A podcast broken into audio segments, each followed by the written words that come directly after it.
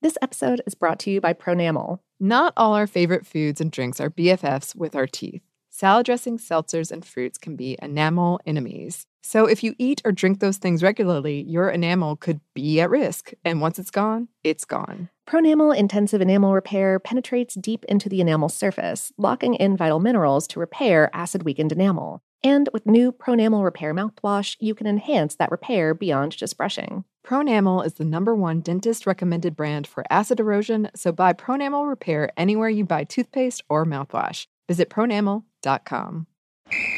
Ready? Let's go. Give me a vacation. Vacation! Give me a golf course. 70 courses! Let's get a water sport. Paddleboarding! Can I get excursions? Whale watching! Time for chill vibes. Beach yoga! How about a garden tour? Balboa Park! Give me a dolphin. What's that spell? San Diego! If you're happy and you know it, San Diego is the place to show it. Book your trip at san diego.org. Funded in part with the City of San Diego Tourism Marketing District Assessment Funds. What's up? This your boy Lil Duval, and check out my podcast, Conversations with Unc, on the Black Effect Podcast Network. Each and every Tuesday, Conversations with Unc podcast feature casuals and in-depth talk about ebbs and flows of life and the pursuit of happiness. Unlike my work on stage, I tap into a more serious and sensitive side to give life advice and simply offer words of encouragement, yet remind folks to never forget to laugh. Every Tuesday, listen to Conversation with Unc, hosted by Lil Duval on the Black Effect Podcast Network, iHeartRadio app, or wherever you get your podcasts. Presented by AT&T. Connecting changes everything. Me! Focus Features presents Back to Black. I want people to hear my voice and just forget their troubles. Experience the music and her story. Know this. I ain't no Spice Girl. Like never before. That's my daughter. That's my Amy. On the big screen. I want to be remembered for just being me. Amy Winehouse, Back to Black, directed by Sam Taylor Johnson. Rated R, under 17, not a minute without parent. Only in theaters May 17th.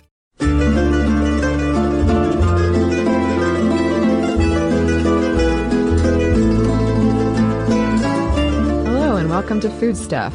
I'm Annie Reese. And I'm Lauren Vogelbaum. And we are your humble host for today, a topic about something I eat every day. Every day? Yes, literally every day. Oh man, I try to eat it every day. Uh, sometimes I fail at that because I just don't purchase enough and I've never made it before. We're going to be talking about yogurt. Yay! Yay, yogurt! Aren't you excited? I'm actually very excited. This is this involves like bacteria and and so much amazing culture.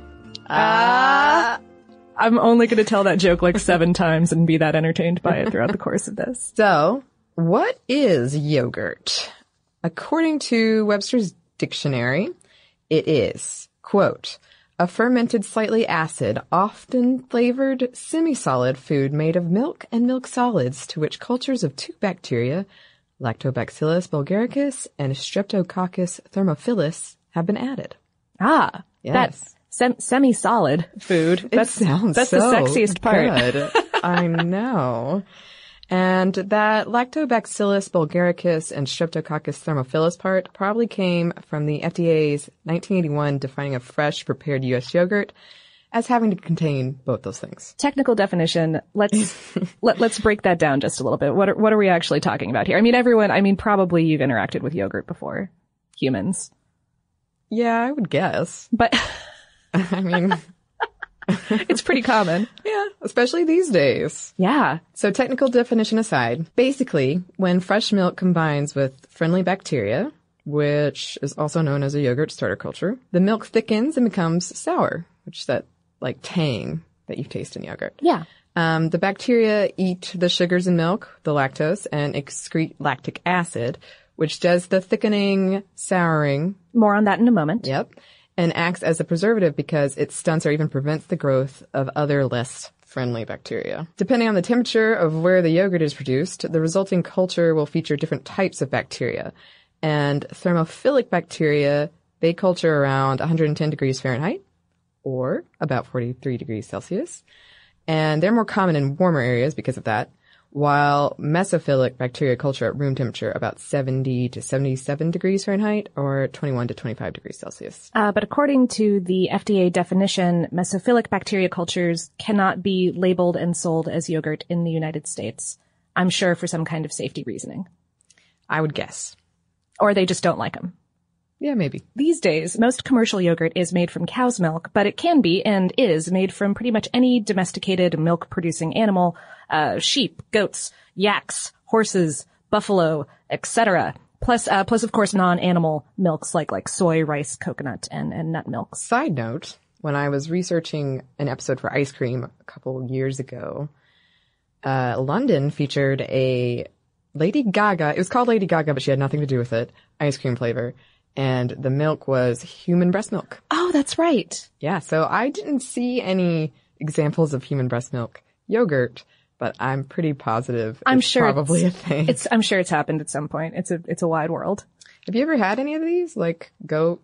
I've, I've definitely had sheep and goat, uh, yogurt Mm-hmm. and I think coconut, rice, soy, and almond milk yogurts. So you're pretty well traveled when it comes to yogurt. I, I see a yogurt and I'm like, man, if I'm gonna eat it, I might as well try something. I, it's, it's, you can't, you can't, you can't just live on Chobani all day every day. Good to be adventurous for sure. have, have you? I mean, I, I- I love the kind of like funky flavor of sheep and goat milk.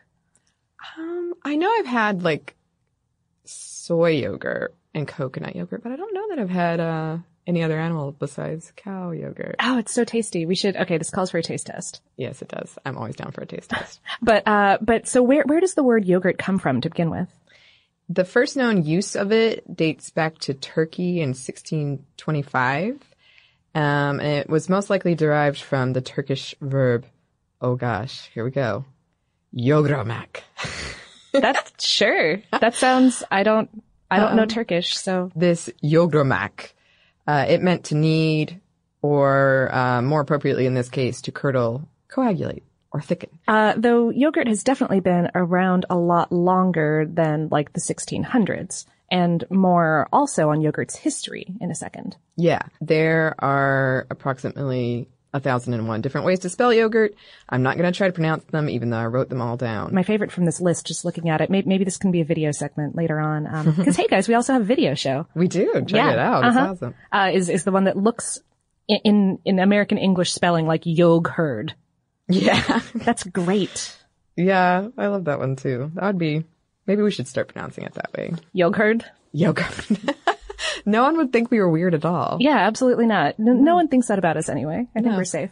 No. Uh, so, um, uh, in, in addition to, of course, the, uh, kind of goopy, semi-solid yogurt that is, uh, perhaps, or has been the most popular in American culture, there's, there's been this, this, this influx of Greek yogurt. which is my preferred yogurt. Me too. Personal note. Um, and the difference between Greek yogurt and regular yogurt is that Greek yogurt is more strained to get rid of the whey, and because of that, it's thicker and creamier. It has more protein than regular yogurt and uh, also a higher fat content, less sugar, and carbohydrates. which which is why I enjoy it more. I mean, unless you've added sugar back in, of course. That's true, yeah. is a thing that happens. And Greek yogurt has skyrocketed in popularity over the past years. From a $60 million industry in 2005 to a $1.5 billion dollar industry in 2011. Wow. And Chobani and Fage, they hold the largest part of this market, but Chobani is like way above Fage. It's like 50%, I think, of the Greek yogurt market corner. While we're here, what about kefir? Because kefir is also a fermented milk product, but it's made with a combination of those mesophilic bacteria and also yeast uh, in a slightly different method than yogurt. And traditionally, it's it's a wee bit alcoholic, but it doesn't have to be. And the stuff sold in stores today is not. And maybe we'll cover that in a whole other episode. Yeah.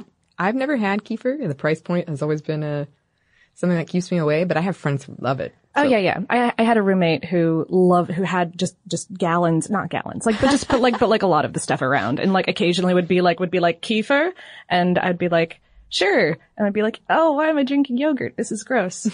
I was always kind of unhappy about it. I don't just not for me. Kefir is not the only other other like iteration of yogurt around the world. There are so many iterations. The bigger ones that I know are labna, dahi. which- What, where's where's dahi from? Uh, it's from India. Oh, okay. And usually they put it, um, at least when I was in India, they had it as the side, like you would mix it with curries. Oh, It's like sure. the kind of lighter. Yeah, yeah, yeah. To kind of like kind of cool Mellow cool it it, down. Yeah. yeah. There, there's also one that I uh, that that I kind of fell into a, a small rabbit hole of research about uh, called viili, which is a Finnish yogurt preparation that is ropey, like what? like like natto, like like the Japanese ferment, fermented soybean stuff. Like Uh-huh. I I don't know. It look up a video, y'all. It's it's the first time in a long time that I've said out loud at my desk, "Nope." Well, now I'm really intrigued. I know, right? We could make it at home. Maybe we should. Maybe we should. Uh, other things that I am so excited about um, is the science behind yogurt because curdled milk is so cool. Like, like seriously, you guys, milk is amazing. Um, it's it's an emulsion, which is the science term for a mixture of things that do not usually mix. Right? Um, the the things that don't usually mix in this case are water and fats, because under normal circumstances, fats and water repel each other. But milk also contains uh, complex protein chains called caseins that are made up of both hydrophilic, that's water loving, and lipophilic, that's fat loving particles. And so when presented with both water and fats, caseins grab up bits of fat and, and cluster into globules called micelles with the fat on the inside and the, and the water loving bits on the outside. And so those hydrophilic particles grab onto electrons in the water, meaning that each micelle winds up having a negative charge. And since negatively charged particles repel each other, the globules suspend themselves throughout the water in order to keep their, their distance. And that is what makes milk an emulsion, chemically speaking. In order to make milk into yogurt now, you've got to de-emulsify it a little bit to get to that sexy semi-solid state. Mm-hmm. Um, and that's where those friendly lactic acid bacteria that we mentioned come in because these critters love to eat lactose, which is the natural sugar that's in milk. They, they, they break it down during digestion, releasing lactic acid as a byproduct. And acids are, uh, they're, they're, sour tasting compounds, of course, that, that react with water. When they react with water, they release positively charged hydrogen ions, which is important because the acid reacts with the water in the milk, releasing a bunch of hydrogen ions, and these are positively charged particles that then latch onto the negatively charged micelles and neutralize them. With no force keeping the micelles apart, they clump together. In this case, the result of that is thick, spoonable, semi-solid, creamy yogurt. Chemistry! Bacteria poop!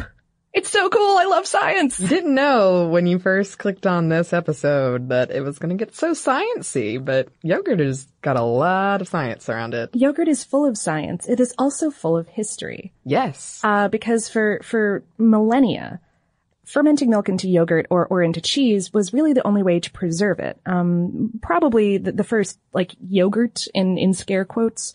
Uh, yogurt was the result of prehistoric nomadic peoples storing their fresh milk in dried animal skins or dried animal stomachs.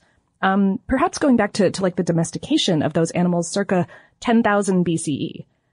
Like a long time ago. Yeah. Um, and, and bacteria in the air or that had come into contact with the milk would, would do its work. And refilling the same container would keep that bacterial culture going.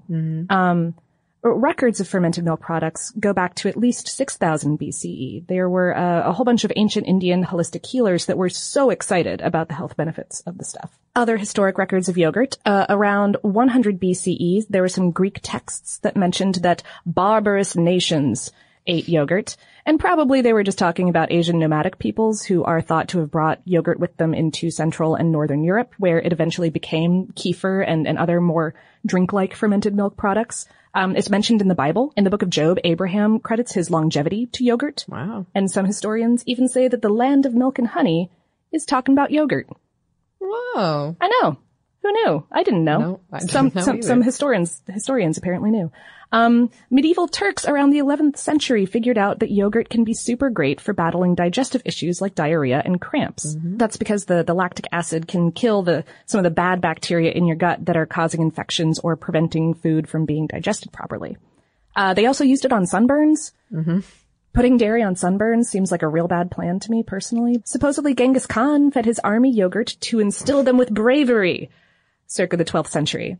Um, and yogurt was totally a staple of the Mongolian diet at the time, so like bravery aside, it's not unlikely that that was going on. So next time I'm experiencing a little bit of uh, nervousness, anxiety, perhaps I should reach for that uh, cup of yogurt. I in fact had yogurt right before I came into the Oh, studio. You didn't test it out? I didn't. I mean, I, I, I guess not like not like in, with science, not like with a double blind study or anything like that. But Yeah. But I'll see. Next time I won't eat yogurt right before, yeah. and we'll see what happens. Because podcasting is terrifying, you guys. We're, I mean, It actually kind of is. There. Like, I'm sitting in my chair like someone experienced turbulence on a plane right now. she she is people. It's true. it's it gets it gets easier after the first four or five hundred times that you Oh, do it. okay. Can I share with you, perhaps to calm your nerves, this pretty amazing legend about King Francois the First of France and yogurt? Please do. Okay, so definitely yogurt entered France and, and maybe Western Europe in general due to the French allegiance with the Turks who prescribed yogurt to help treat diarrhea, as mentioned above. Um, but this legend goes that in 1542, Francois I was severely depressed. Which they didn't call it back then, but his like listlessness and fits of nerves had his doctors totally flummoxed. Finally, the French ambassador to the Sublime Porte, which was the, which is a great name. That sounds lovely. I know, right? It's just a term for the central government of the Ottoman Empire at the time. Um, but, but this dude suggested calling up a doctor in Constantinople who everyone in the empire was talking about, like including members of the Sultan's court. Wow. And this dude was famous for a medicine that he made from fermented sheep's milk. So the king calls up the doctor, you know, whatever the equivalent was to come treat him. Mm-hmm. The doctor agrees, but he'll only travel on foot because he's got this prized flock of medicinal sheep. so the dude marches his flock of sheep from Constantinople, which of course is modern day Istanbul, mm-hmm. which is on the southwestern edge of the Black Sea, some 1600 miles. That's like 2600 kilometers across all of southern Europe to Paris. According to Google Maps, this is a 546 hour trip, which is like 23 days of walking, assuming that you and your sheep never sleep. Oh my gosh. And none of the sheep like wandered off? I don't, okay. I, they're, they're very, uh, sheep like. focused medicinal sheep. I don't know. I don't know. He kept it together. Okay. Um, finally, the doctor arrives, and uh, and the king, after eating this sheep's milk yogurt for several weeks, uh, is cured. But but the sheep are all sick. They Oh. they never recover from this long walk and this change of locale, and every single one of them dies. Oh no. And the king really wants the doctor to stay, but the doctor is, is heartbroken and he refuses, possibly taking the secrets of his curative with him. Who knows what we could have cured if those sheep hadn't died? I know, right? Ugh. I mean, but, but like really probably the word about fermented milk got, got out around Western Europe at that time. I, I don't think, I don't think it totally died like the sheep. Oh, oh. Oh. Lauren. I, I, I know. I, I love, I love sheep. They're, they're great. Actually, I don't know any sheep. I can't say You personally don't know not. any I sheep? don't- I do not. you got a problem with sheep, Lauren? I I've met some goats. Oh. Okay.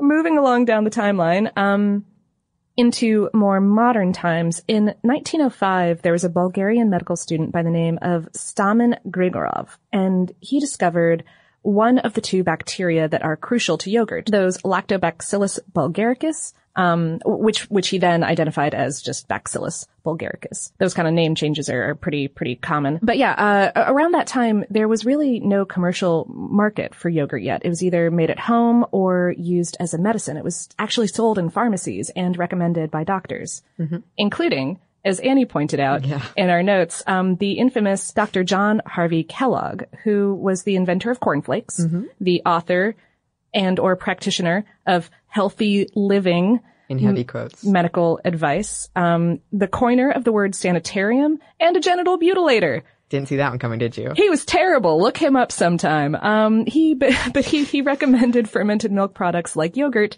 in both the diet and, quote, when rapid results are desired, by enema. Quoting again, thus planting the protective germs where they are most needed and may render the most effective service. He wrote that in 1917. He was obsessed with like bowel health among other terrible things, but he mm-hmm. was really concerned. He thought it had something to do with morality. Like, Yeah. And definitely masturbation was part of the thing that it was, I don't yeah. know. I mean, if you're looking for a disturbing slash fascinating character to read about, Oh, absolutely. Um, so, so, uh, so the commercial market for yogurt finally opened up around 1919 when a Barcelonan and erstwhile Balkan resident by the name of Isaac Carasso founded Dannon, which you may have heard of. Probably. And he pioneered an industrialized yogurt making process. His son Daniel, who Dannon was named after, Right. actually, um, having moved to France and then fled from Nazi occupation to the United States, introduced fruit on the bottom yogurts to appeal to the American palate um, in 1947. Mm-hmm. But there was yogurt being made in the U.S. before that. Oh, Um, absolutely. In 1929, two Armenian immigrants by the names of Rose and Sarkis Colombosian. Sure. they started Colombo and Sons Creamery Oh. on a small farm in Andover, Massachusetts. Okay. And they were so small that they made their Colombo yogurt over wood fire stoves and delivered it using horse-drawn wagons. Wow. And it wasn't until the 1960s that their company started to take off, eventually being purchased by General Mills, who you've probably also heard of, and uh, they were purchased in 1993 and still available for purchase until 2010 when they retired. Oh. And this brings us to the whole culture and marketing aspect of yogurt. Culture. Oh, we did it again. Oh. Uh, the reason Colombo yogurt took off in the 1960s had a lot to do with the fact that it was marketed, yogurt, that is, was marketed as a health food. And that's when that marketing tactic was really starting to kick in and people were starting to buy yogurt because they associated it with the health benefits. Uh, but but is it really is it really a health food? Is it really healthy for you? We'll answer that after a break from our sponsor. This episode is brought to you by Pronamel. Not all our favorite foods and drinks are BFFs with our teeth. Salad dressings, seltzers, and fruits can be enamel enemies. So if you eat or drink those things regularly, your enamel could be at risk. And once it's gone, it's gone. Pronamel Intensive Enamel Repair penetrates deep into the enamel surface, locking in vital minerals to repair acid weakened enamel. And with new Pronamel Repair mouthwash, you can enhance that repair beyond just brushing. Pronamel is the number one dentist recommended brand for acid erosion, so buy Pronamel Repair anywhere you buy toothpaste or mouthwash. Visit pronamel.com. Ready? Let's go. Give me a vacation. Vacation. Give me a golf course. 70 courses. Let's get a water sport. Paddleboarding. Can I get excursions? Whale watching. Time for chill vibes. Beach yoga. How about a garden tour? Balboa Park. Give me a dolphin.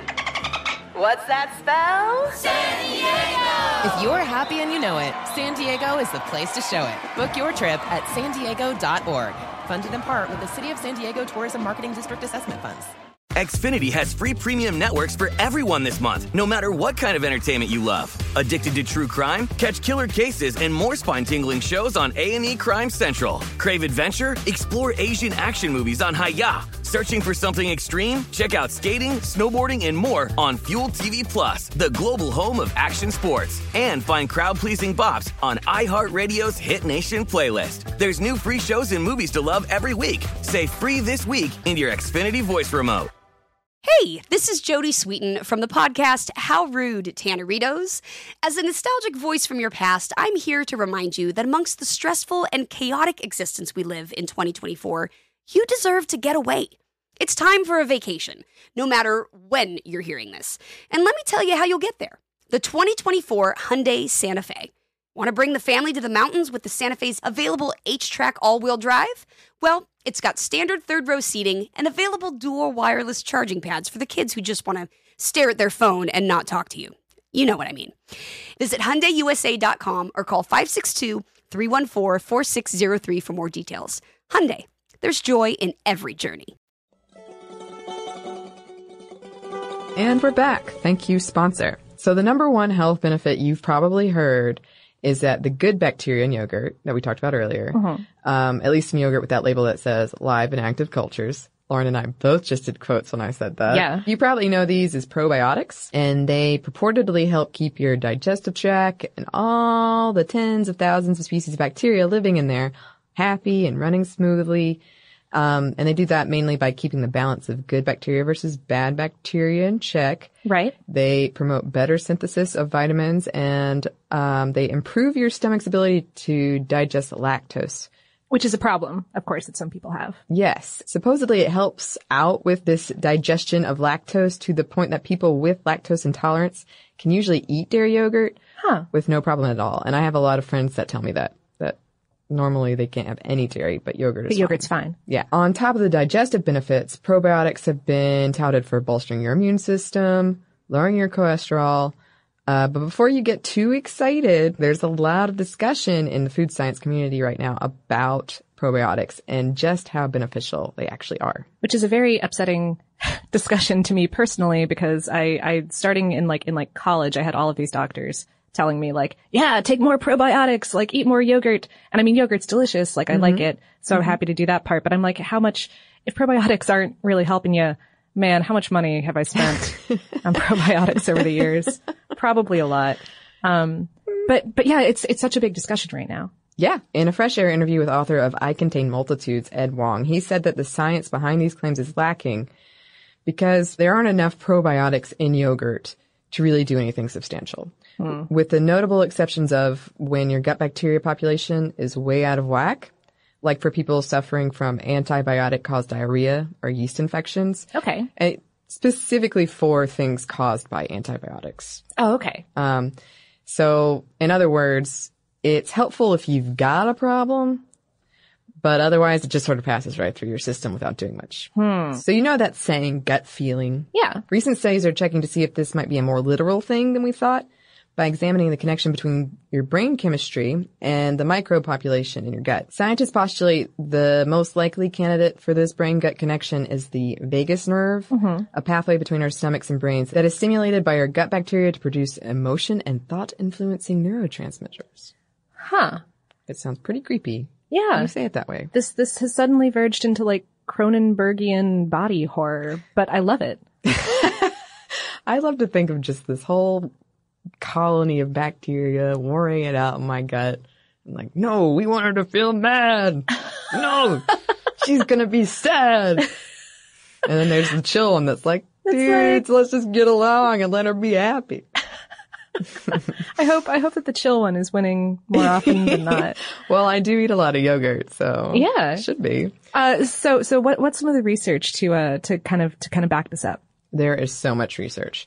A 2011 study of mice displaying autistic-like antisocial symptoms were given probiotics, and the probiotics reversed some of their um, anxiety, distress, and they actually did use some human volunteers in this study. Oh, cool. And um, the human volunteers who took the same probiotic for 30 days also reported experiencing lower levels of anxiety and depression. Oh wow. It was a small sample size, though, but uh, it's something that they wanted to replicate in a larger study. And then in 2013, Caltech did a study to examine why autism often comes hand in hand with GI disorders Oh.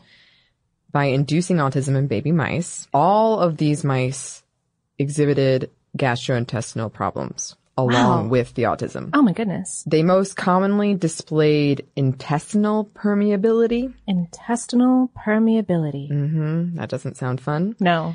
And when the mice were given probiotics, the permeability, which is also called leaky gut, corrected itself. Yeah, that definitely doesn't sound fun. But but but cool. Yeah. In Score all one. the mice, it corrected itself. Score one for probiotics. hmm And the mice became more social and less anxious. Uh, obviously, there are a lot of pieces to this and to the causes and treatment of autism. We still don't really know how much genetics versus um, environment versus now, Yeah. possibly. Yeah, they've they, they've they've just found actually um, a uh, a series of genetic mutations in the brain Mhm. that they're pretty sure are exactly what's responsible for autism, but Mhm. they still don't know why those mutations happen. So it's like, well, mm, further research. Yes, always. Yeah. And a lot of this could also vary from person to person, but this was the first study showing gut bacteria could potentially be the underlying cause of some of the symptoms of autism that are currently thought to be the brain's doing. Wow. Yeah, which is super fascinating. Yeah. And then there was another study Uh huh. in 2013 from UCLA this time, and they divided 36 healthy women into three groups. One eating yogurt with probiotics, one eating a yogurt taste-alike product without probiotics, and the third eating no product at all twice a day for four weeks. Okay. Unless you weren't eating anything, then. Then you, yeah. Before and after fMRI scans of the women's brains, both at rest and emotionally stimulated, showed that the brains of the women who had consumed the yogurt with probiotics were basically more chill during the emotional exercise. Huh. And even the way they processed emotion in their resting state was different. It uh, relied more on reasoning and less on the emotional side of the brain. Yeah. And that, that is, that is a small sample Yes. size, of course. Yes. But Uh, it had interesting implications and it's something that they want to also test on a larger, a larger scale. Personally, I have recently seen a headline, are women too stressed to poop? So the impact emotion has on digestion or vice versa, just this connection seems to be a popular topic of discussion right now. Yeah, there's there's so much research into it that, that I keep seeing. Um, and, and we should actually our, our coworker Julie Douglas is completely obsessed with like poop and and and emotional gut bacteria connections and all of that. So we should she wouldn't mind me saying that it's it's the truth. We should we should definitely have her uh, come come on the show.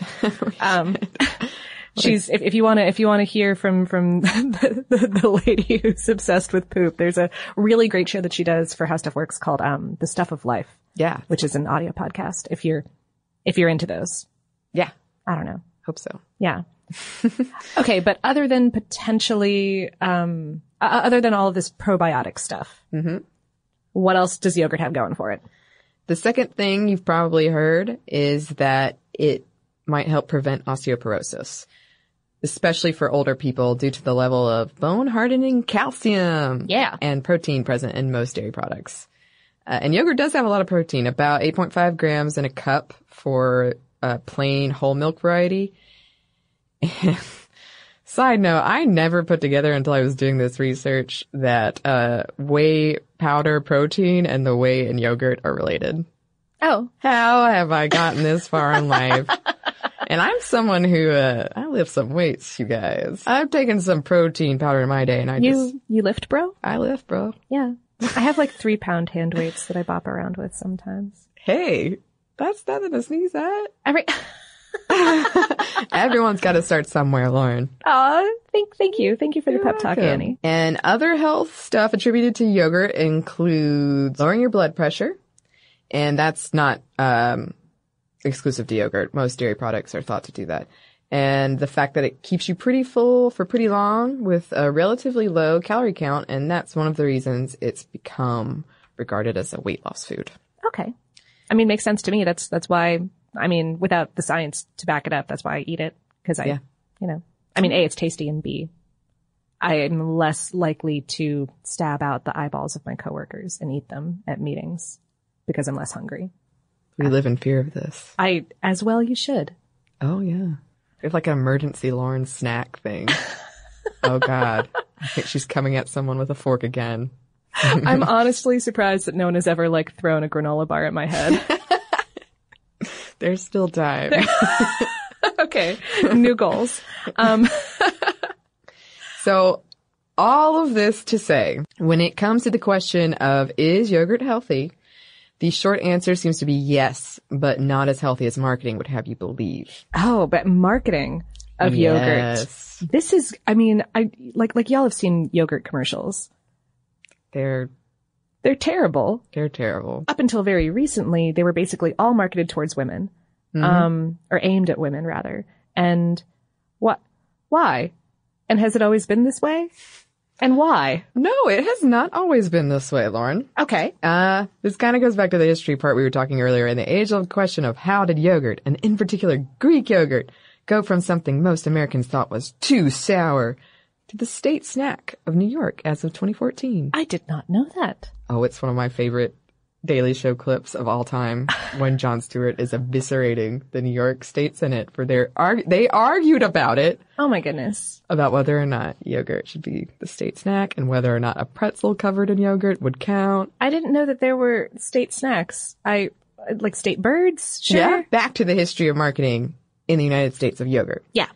Like we said earlier, yogurt was around but not too prevalent or popular at all in the U.S. But uh, it was around in the 1920s. Enter Stephen A. Gaymont, a Hungarian bacteriologist and founder of Gaymont Laboratories Inc., which produced the culture that allowed 500 companies to make a product, quote, like sour cream, but at a sixth of the calories. Why didn't people want that? Yeah, that sounds great. Gaymont came to the U.S. in the 1940s at the invite of President Truman's vice president, Henry A. Wallace, and Gaymont set up a lab to find a way to make yogurt more appealing to the masses. eventually inventing a prototype for frozen yogurt and marketing yogurt with fruit added, not at the bottom of the cup, added, as a way to lure wary Americans into buying this too sour product. But wary Americans would not be lured. Ah! Nope. Weren't having it. Well, not until. Not until the meat shortages of World War II and Juan Metzger, who was the partner of Daniel Carasso, we talked about earlier, and the president of Dannon at the time tried a different angle, telling Americans that yogurt was a suitable meat substitute thanks to all that protein in it. Did it work? Nope. Hmm. So he returned to Gaymont's method of appealing to America's notorious sweet tooth. And that's how Dannon's fruit on the bottom of the cup thing came about. Ah. Yeah.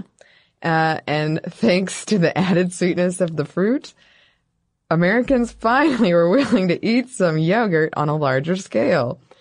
And Dannon is the company that pioneered the marketing of yogurt as a health food, touting the low fat and low sugar. Sweet and healthy. Best of both worlds. Exactly. Yeah. Dannon's marketing of yogurt as a health food was so effective that Mr. Metzger was named Marketer of the Decade in the 1970s by Marketing Communications. Ah. Mm-hmm.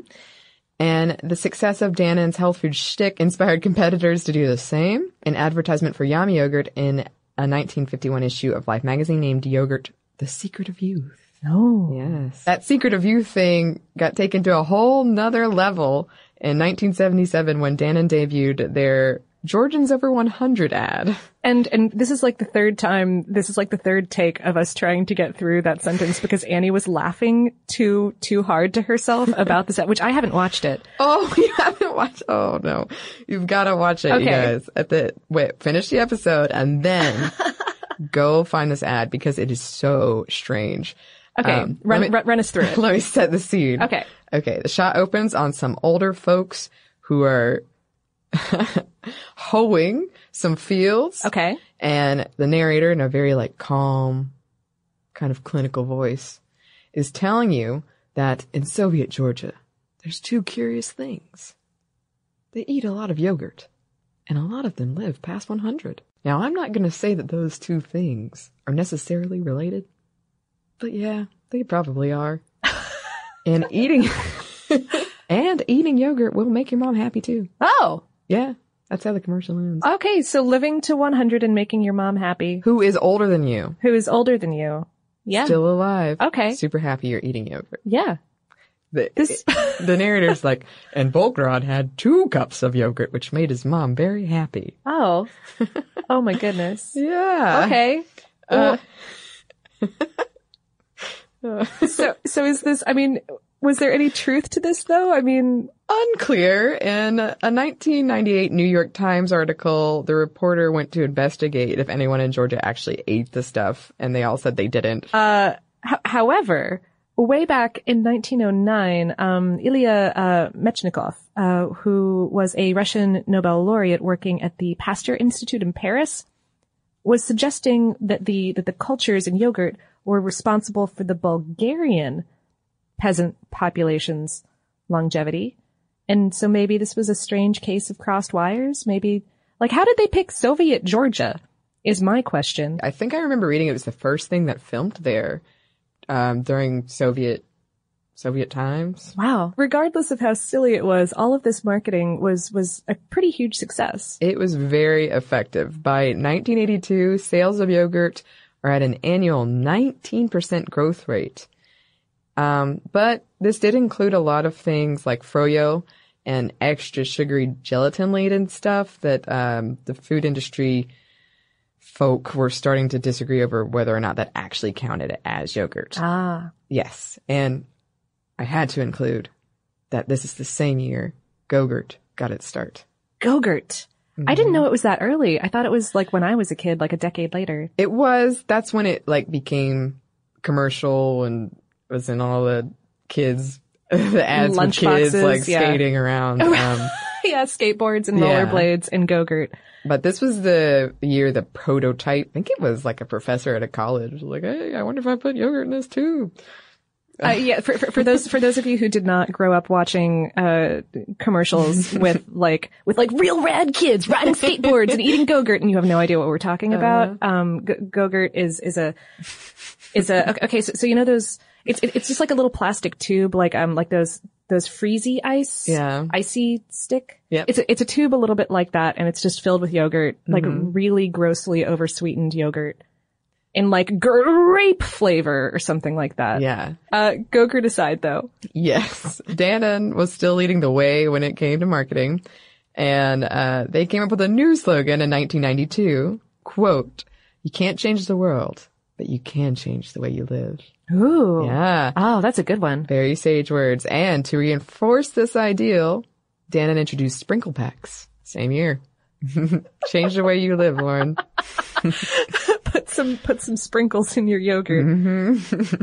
this still hasn't gotten t- us to the main question that we started this whole segment with. Oh, right. Uh, the, the question of of women, Yeah. Uh, of why women seem to be the main target of this type of advertising. And this kind of has to do with just in general, women tended to buy more health conscious foods, which thanks to the marketing efforts included yogurt. Okay. Um, and marketers took note that women bought more and they thought, all right, well, let's just try to pivot more towards women. It's working, so let's go for it. Yeah. And they also, um, as with a lot of products, women usually did the grocery shopping. So a lot of marketers Ah, did okay. kind of aim their ads towards women. Sure. In this pivot yogurt made towards women, they started marketing less as like health, a health food and more as a weight loss food. Since one of the worst things a woman could ever be is fat. Of course, that's Yeah. the very that's absolutely the very very worst. I know. as we all are aware. Uh, that's what my TV tells me. yeah, every day. Yeah. You guys have probably seen these commercials where it's like, you want that piece of Boston cream pie, but not the extra pounds? Grab Yoplait Boston cream pie flavored yogurt. You'll never know the difference. It's Yeah. better. I know. It's better than sex. Yeah. Better than a massage. Yeah. Better than chocolate. My God, even better than shoes. How can anything be better than shoes? It can't be. We- We're we're being very sarcastic right now. I Yeah, hope I hope, that it's, very coming clear.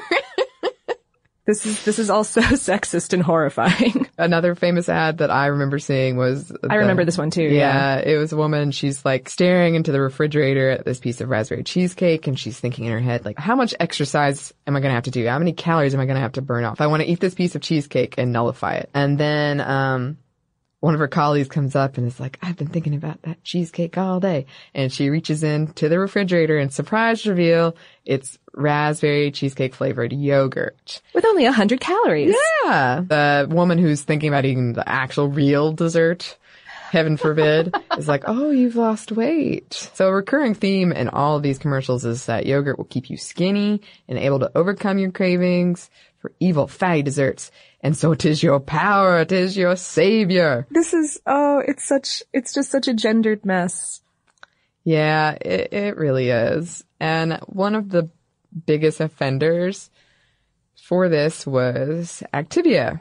Uh, and this is product that is owned by Dannon. It's it's like main draw is that um it it uh it it, it regulates your your poop.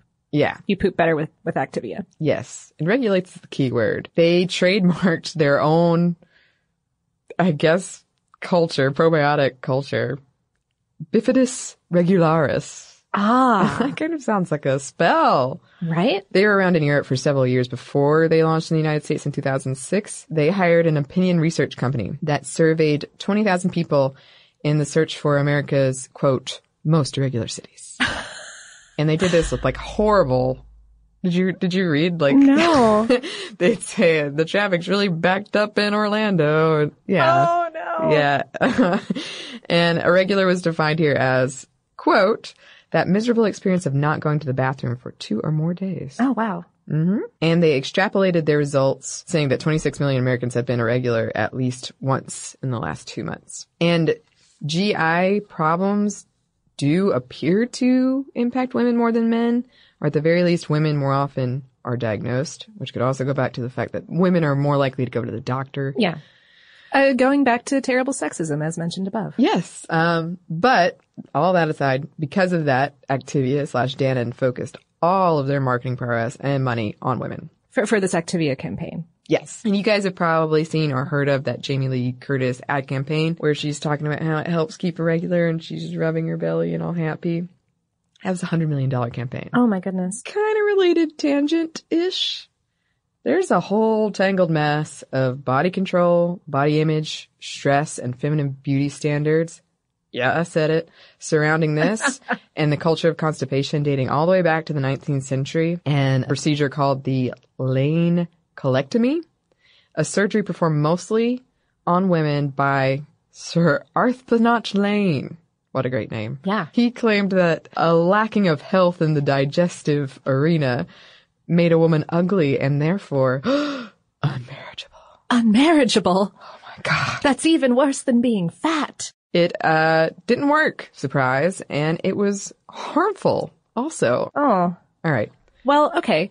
Back back from this depressing Yes. tangent. Tangent over. Yeah. Back Um, to Activia.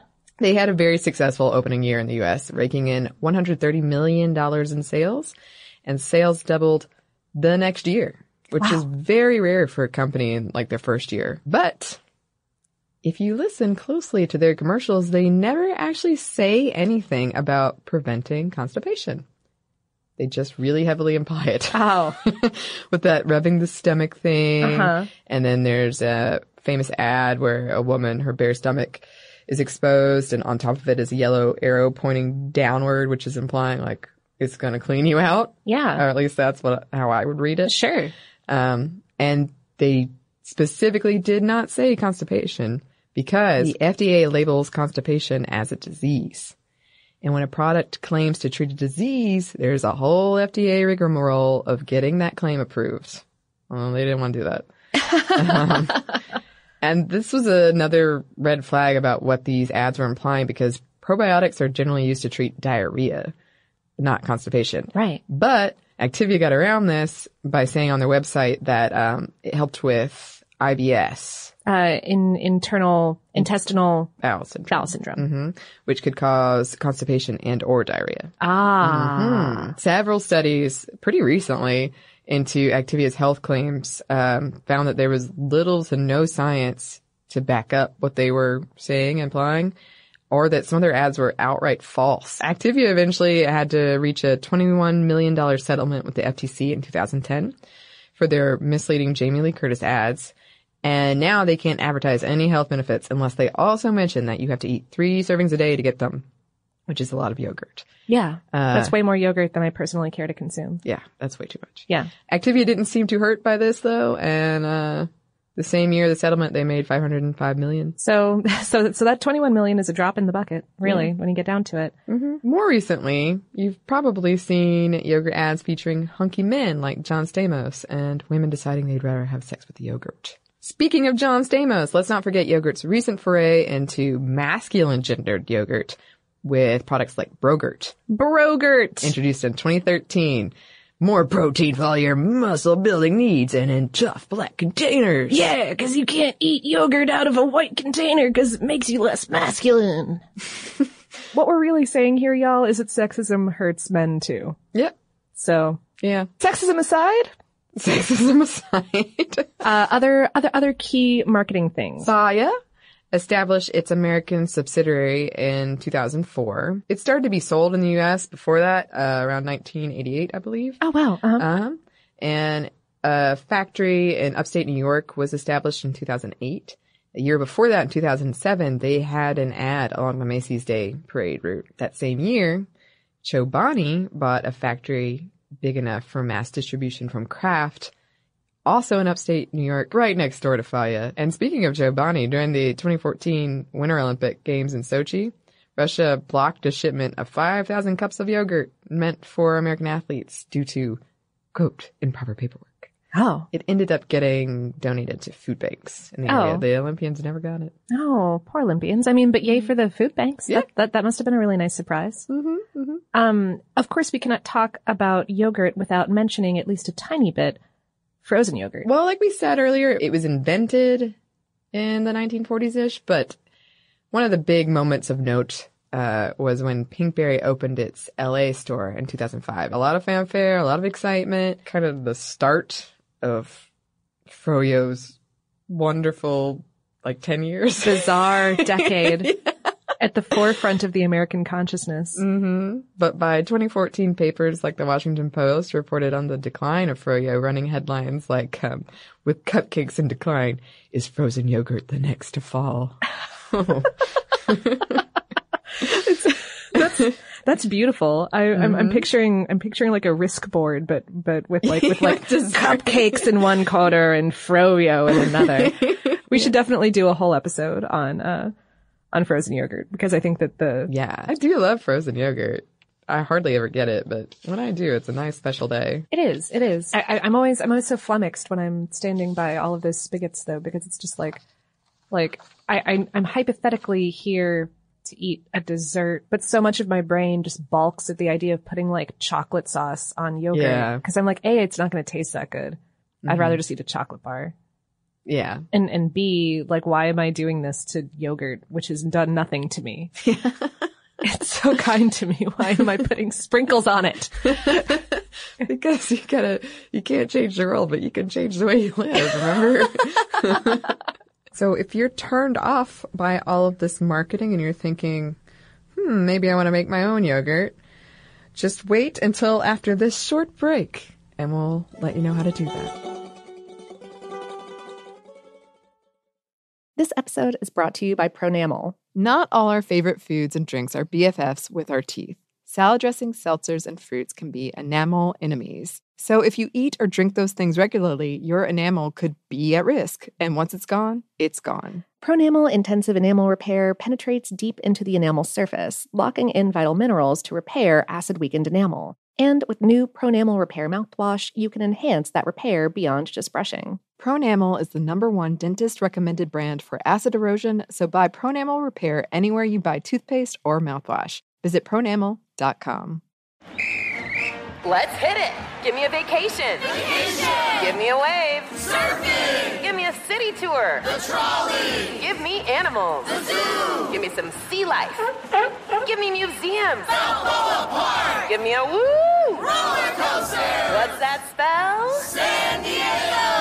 If you're happy and you know it, San Diego is the place to show it. Book your family vacation at san diego.org. Funded in part with the City of San Diego Tourism Marketing District Assessment Funds. Xfinity has free premium networks for everyone this month, no matter what kind of entertainment you love. Addicted to true crime? Catch killer cases and more spine-tingling shows on A&E Crime Central. Crave adventure? Explore Asian action movies on Hi-YAH. Searching for something extreme? Check out skating, snowboarding, and more on Fuel TV Plus, the global home of action sports. And find crowd-pleasing bops on iHeartRadio's Hit Nation playlist. There's new free shows and movies to love every week. Say free this week in your Xfinity voice remote. Hey, this is Jodie Sweetin from the podcast How Rude, Tanneritos.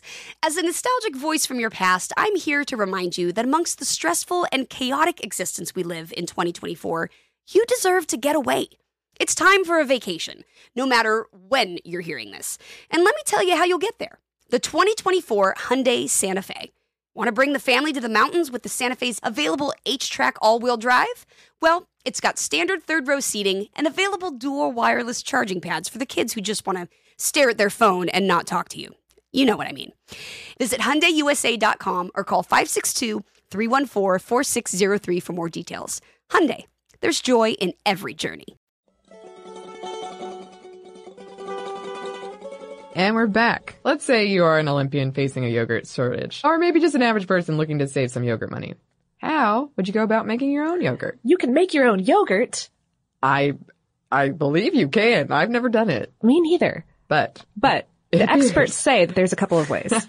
for the easiest method, you're gonna need some milk, preferably whole or 2%, Mhm. and some plain Greek or regular yogurt.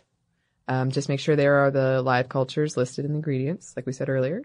Um, and the more the better. Specifically for yogurt making, um, I, I read that it's better to get one of the like large global brands instead of one of the smaller specialty kind of brands because the, those larger brands contain more like predictable, dependable cultures. And so, so it just, it just might not culture properly if you use one of the one-off cups. Mm-hmm. You're also going to want to make sure all your equipment is nice and sterile because you don't want any other weird germs, bacteria messing up your culture. You're going to need a heavy pot and the lid. Uh, a lot of people said they use Dutch ovens. Okay. Once you've got your equipment, first you're going to want to heat the milk to about 200 degrees Fahrenheit or 93 degrees Celsius, stirring gently because you don't want it to scorch. And this temperature changes the protein structures of the milk, which we talked about earlier. Right. Um, and then you're going to want to cool it till it's just warm enough to touch about 115 degrees Fahrenheit or 46 degrees Celsius. And you're going to keep stirring it because you don't want a skin to form over the top. Okay. Uh huh. And then you're going to add about a cup of milk to thin out the yogurt and you're going to whisk to combine. Mhm. Lauren and I are both like gesturing Yeah. through this. Um, uh, It's uh, helping. Yeah, it's I'm visualizing it as I Uh-huh. say it. Then you're gonna put the pot covered in a turned off oven with the light turned on or some other insulated warm place. Okay. You wait for it to set, which is about four hours or overnight. The longer you wait, the more tartness you'll get out of the flavor and also the thicker the yogurt. That makes sense. Yeah. Uh, letting the bacteria do their thing, getting Oh, more yeah, lactic yeah. acid in there. That Yeah. does make sense. Sure. And uh, when the yogurt has set to your liking, remove it from the oven or wherever it is you stashed it and let it cool. You can either uh, pour off the whey or you can whisk it in. Um, even if you pour off the whey, whisk it for good measure. Okay. Uh, And you, and you can keep that way if you do pour it off. You can uh, keep it and use it for uh, for baking purposes. You can use it as a Oh. substitute in like your your your bread or quick bread recipes. Um, or you could add it to a smoothie. oh yeah, well that makes perfect it's sense. nutritious and delicious. Tastes just like whey.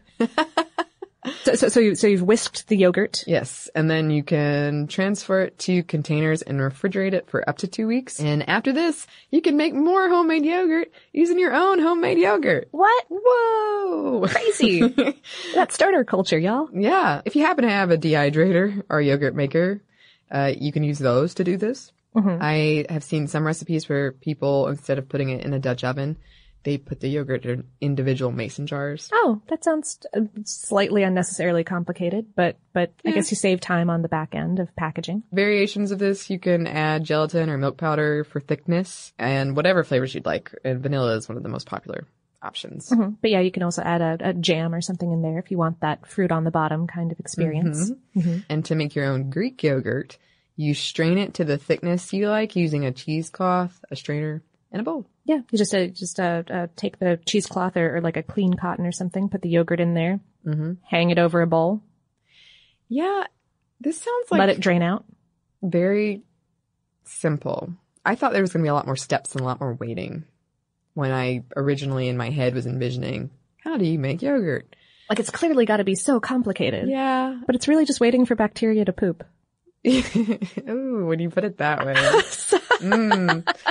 Uh, I definitely want to try this. Yeah, absolutely. The other most commonly used method is almost exactly the same, except instead of using store-bought or homemade yogurt, you use a powdered yogurt starter, uh, and you follow the directions on the package.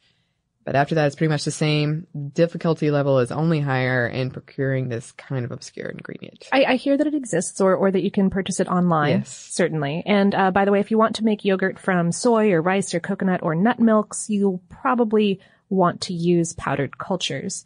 I, I guess you could try with like store-bought live culture, whatever type of yogurt. Mm-hmm. Um, but, um, but it's reportedly more temperamental than dairy milk yogurt. So using those, using those, uh, packaged powdered cultures might be the easiest way to get it done. Mm-hmm.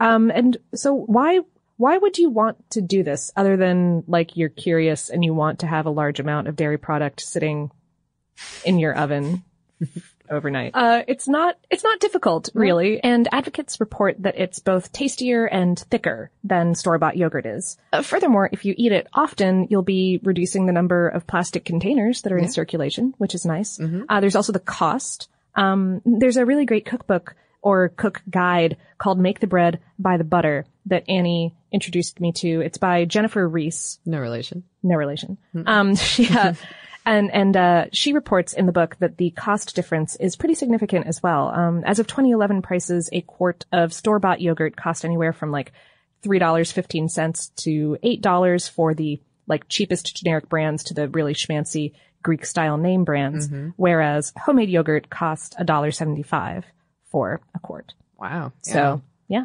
It's pretty substantial. But other than just eating it, uh, hey, what else can you use yogurt for? You can use yogurt for a pretty wide variety of things, um, especially in the realm of substitution. Mhm. You can substitute oil. I use it when I make like fruit breads, like pumpkin bread. Yeah. You can substitute your sour cream. Mm-hmm. I've been able to fool myself into like blue cheese kind of Oh, thing. Yeah. okay. Yeah, Mhm. sure. Uh-huh. Mayo and uh, like chicken or potato or tuna salads. hmm Or for cream in uh, soups or stews or mashed potatoes. Mhm. Yeah. Um, also smoothies. Yes. I use it smoothies a lot. Mhm. Homemade froyo. or or even as a dessert topping, which is like kind of a sub- substitution for whipped cream, I guess. Um, but it's it's really its own lovely thing. It's it's great on like shortcakes and Bundt cakes, anything kind of like like heavy and and sweet. Um, and and really seriously, like one of my favorite things is pound cake with supremed grapefruit or blood orange sections and a dollop of plain yogurt and a, a fresh crack of black pepper over the top. That sounds delicious. It's so good. Um, and thanks to my friend Daryl Autry for that one. Thanks, Daryl. It's it's really it's really good. Go let's let's all go let's go get a let's go get a pound cake. I'm so down. Before we wrap up completely, it's time to read some listener mail because we have been hearing from some of you. It's been lovely. Yes. Keep emailing. This one is from a history PhD from the UK named Stephanie. Yeah, she wrote in to say, I admit I tend not to drink a lot of champagne, both due to cost and preference. I'm a big fan of Prosecco though. It's made with much cheaper, with the much cheaper tank method and ends up more bubbly than champagne. It's also easy to get good Prosecco affordably. Um, aside from Lauren, uh, Prosecco is also totally what I drink at, at home. Most uh, Prosecco and Cava for, for very, very much those reasons. Verified by Annie. Yeah. Back to Stephanie. The big thing I remembered was going to a wine tasting and being told that the best thing to have with champagne is fish and chips.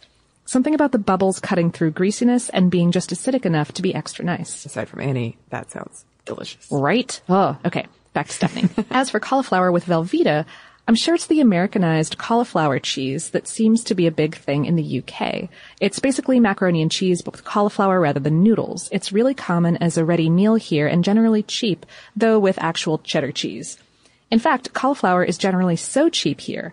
Um, earlier today, I saw a head for 80 pence or, or about a dollar that the idea of it being expensive was baffling. Uh, end quote. And then Stephanie followed up with a link to a report on this winter's cauliflower crop from the UK from uh, from ITV News. And apparently, the market for cauliflower there is so overwhelmed by international imports that East Kent farmers have had to plow huge amounts of their crops back into the soil this year. Um, uh, pr- price markets on perishables are so fascinating. Yeah. And also, that's so sad. I know. That makes me very sad. I'm like, oh, An- Annie is making extremely sad face right now. Oh, poor cauliflower.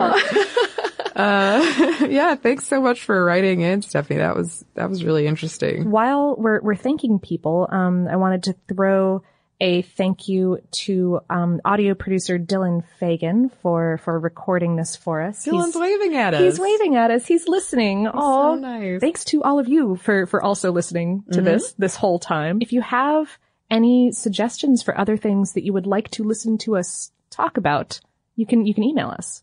Yes, we have a fancy new email address. Mhm. It is foodstuff at howstuffworks.com. Also, thanks to local Atlanta Greek yogurt maker, Atlanta Fresh. Yeah, uh, we we were able to go talk to them about this small industrial production. Yeah. and and uh, yeah, th- th- thanks to all of them for being so generous. Yeah, and um, there is a video component to this episode. As we have mentioned, it should be available on Amazon Prime. If you if you Google us, you'll you'll you'll figure it out. Y'all y'all are Figure smart it out, people. internet people. You can, Yeah. you can figure it out. You totally can. Um, so yeah, uh, again, thank you so much for listening. Um, we'll talk to you again real soon, and uh, we hope that many more lovely things are coming your way.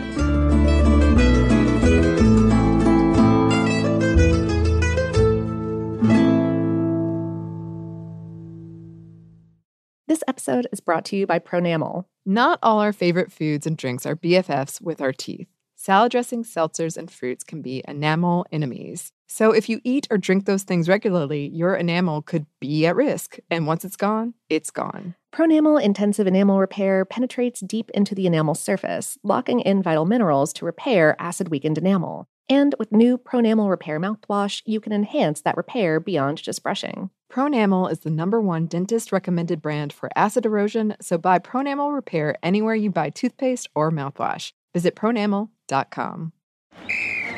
Let's hit it. Give me a vacation. Vacation. Give me a wave. Surfing. Give me a city tour. The trolley. Give me animals. The zoo. Give me some sea life. Give me museums. Balboa Park. Give me a woo. Roller coaster. What's that spell? San Diego. If you're happy and you know it, San Diego is the place to show it. Book your family vacation at san diego.org. Funded in part with the City of San Diego Tourism Marketing District Assessment Funds.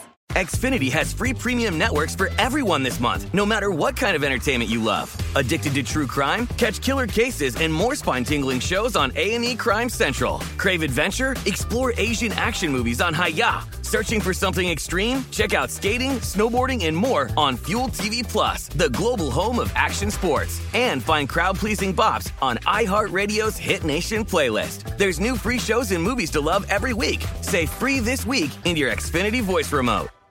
Right here, right now. Find your beautiful new floor at Rite Rug Flooring. Choose from thousands of in stock styles, ready for next day installation, and all backed by the right price guarantee. Visit riterug.com. That's R I T E R U G.com today to schedule a free in home estimate or to find a location near you. 24 month financing is available with approved credit. For 90 years, we've been right here, right now. Rite Rug Flooring.